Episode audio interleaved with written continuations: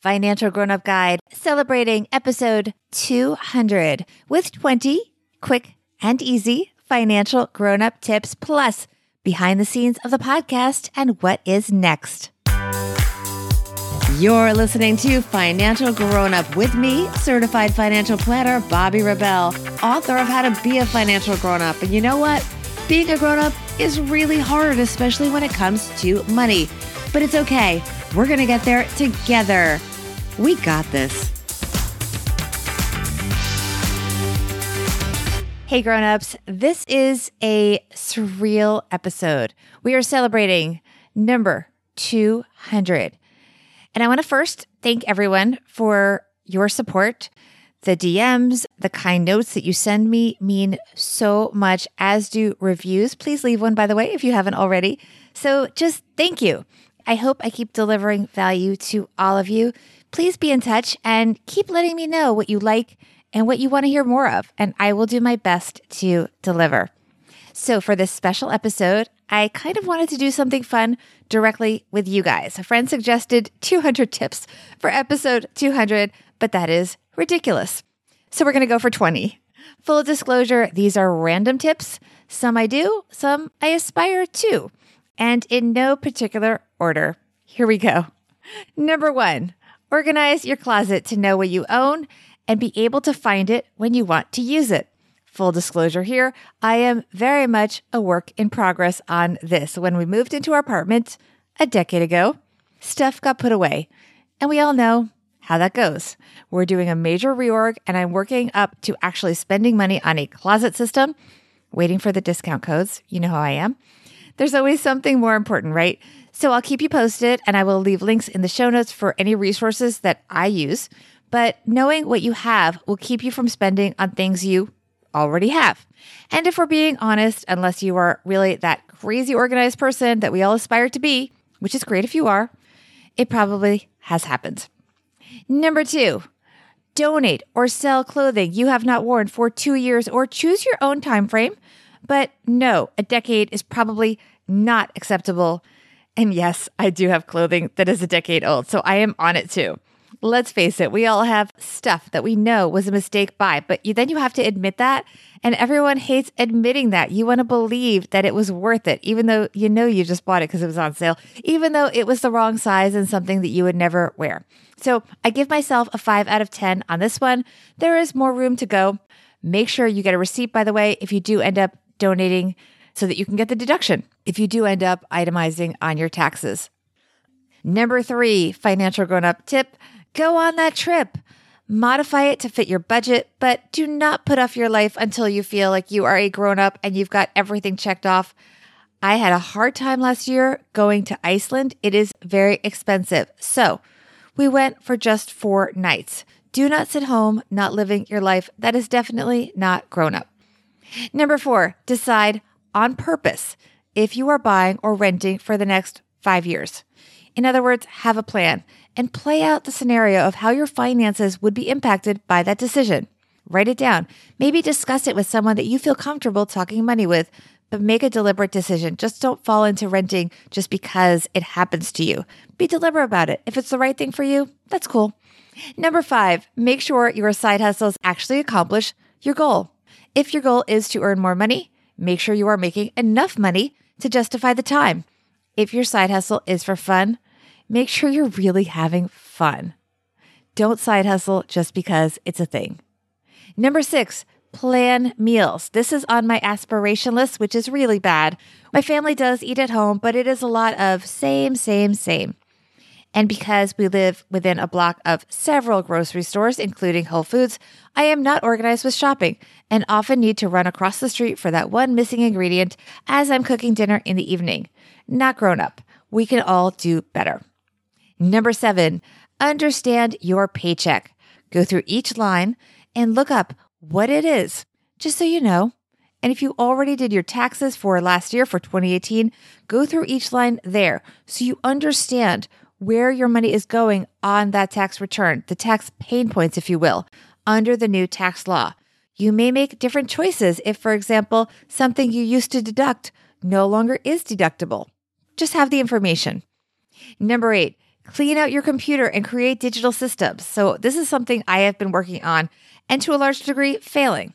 But as I get better at it, it is making a difference in my general productivity, not just in my business, but with life in general. Also, my computer runs better when it's cleaned out. Here's a pro tip if it's really bad, drag everything onto a hard drive, then wipe the computer clean, and then only load on the stuff that you miss. Only put the stuff, in other words, back on your computer that you actually need. You might want a professional to supervise this. Just saying. Number nine, on that note, create mail systems. I use a program called SaneLater, and I've been mostly happy with it, sorting email. There is still a lot of room for improvement because sometimes it's a little bit too aggressive, and maybe I'm not proactive enough about telling them because it does learn what emails are important to you and what aren't. So you have to be on it. Maybe I need to be on it a little bit more. But it does help free up space. It does help you see the emails that are important to you and not be as overwhelmed. Feel free, by the way, guys, to send me some tips on organizing my email better. I really do need the help. Number 10, follow brands that you like on social media to get discounts. Just recently, we were ordering in food one night. I went on Twitter, got a discount code, and instantly saved money. Number 11, read the news. Grown-ups know what's going on around them. Politics is important because it is often the politicians' decisions that impact our finances. Hello, new tax law. Be aware, and by the way, that includes things like financially relevant Supreme Court decisions and trade war developments. Those can directly impact everything from what things cost to buy to the job market. Number 12, create a financial slush fund to support your friends' charities and causes. Like it or not, as we grow up, we get asked to support friends and actually coworkers as well when they want to raise money for a specific cause. You're going to get asked. Sometimes you may even get ambushed when you least expect it. I remember being with my husband at a work related party, not at his current company, and it was hosted by somebody senior to him. The host's 12 year old son actually hit us up for a donation to his Boy Scout troop at the time. And of course, we're happy to give, but we also had no choice but to give. So start to budget for it. It is more than okay to give just $25, even $10. It's the idea that you are supporting your friends, family, and coworkers that really matters. Number 13, focus on being really nice to anyone you deal with in customer service. You can usually get better service and sometimes a better deal. You can even ask nicely if there are any coupons or discounts available. There often are. And if you are that nice person, they usually choose to tell you. Number 14, read the directions to the things that you buy and invest the time to really learn how to work them, not just muddle by. This, full disclosure, is an aspiration for me. I often rush to use products without really learning to use them, even my iPhone. I can do the basic stuff, but I haven't invested the time, for example, to learn how to take the best photos or shortcuts that I know are out there. Take the time to learn about the things that you already own.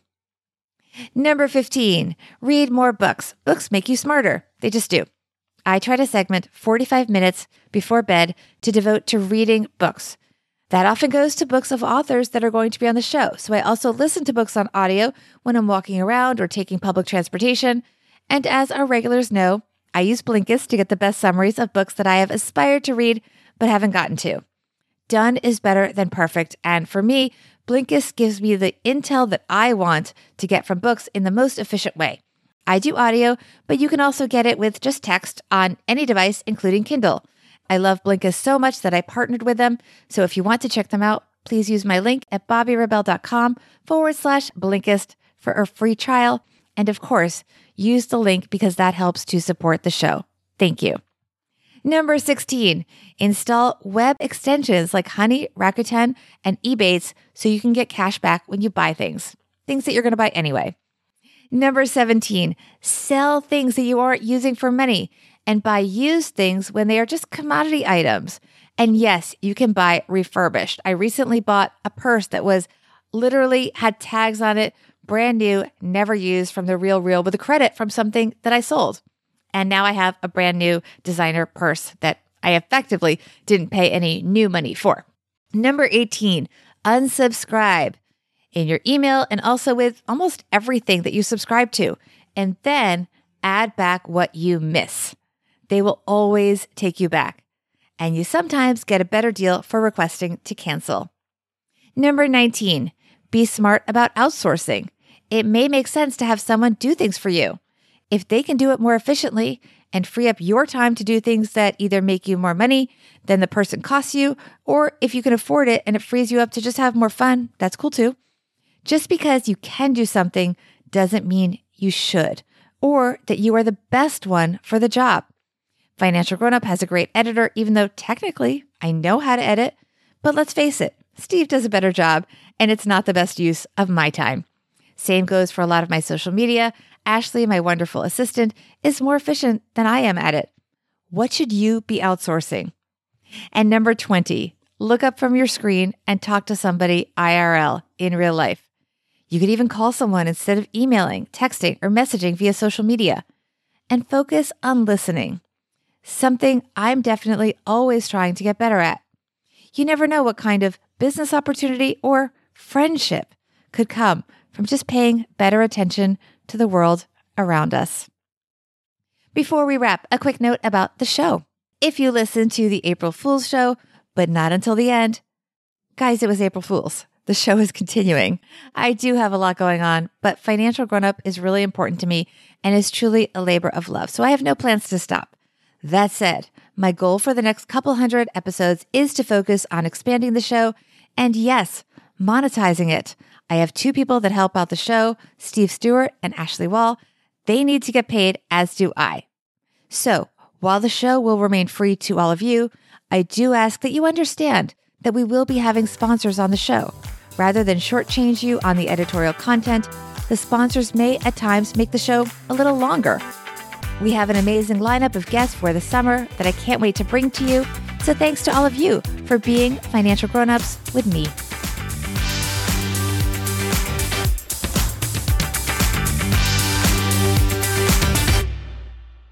Financial Grown Up with Bobbi Rebell is edited and produced by Steve Stewart and is a BRK Media production.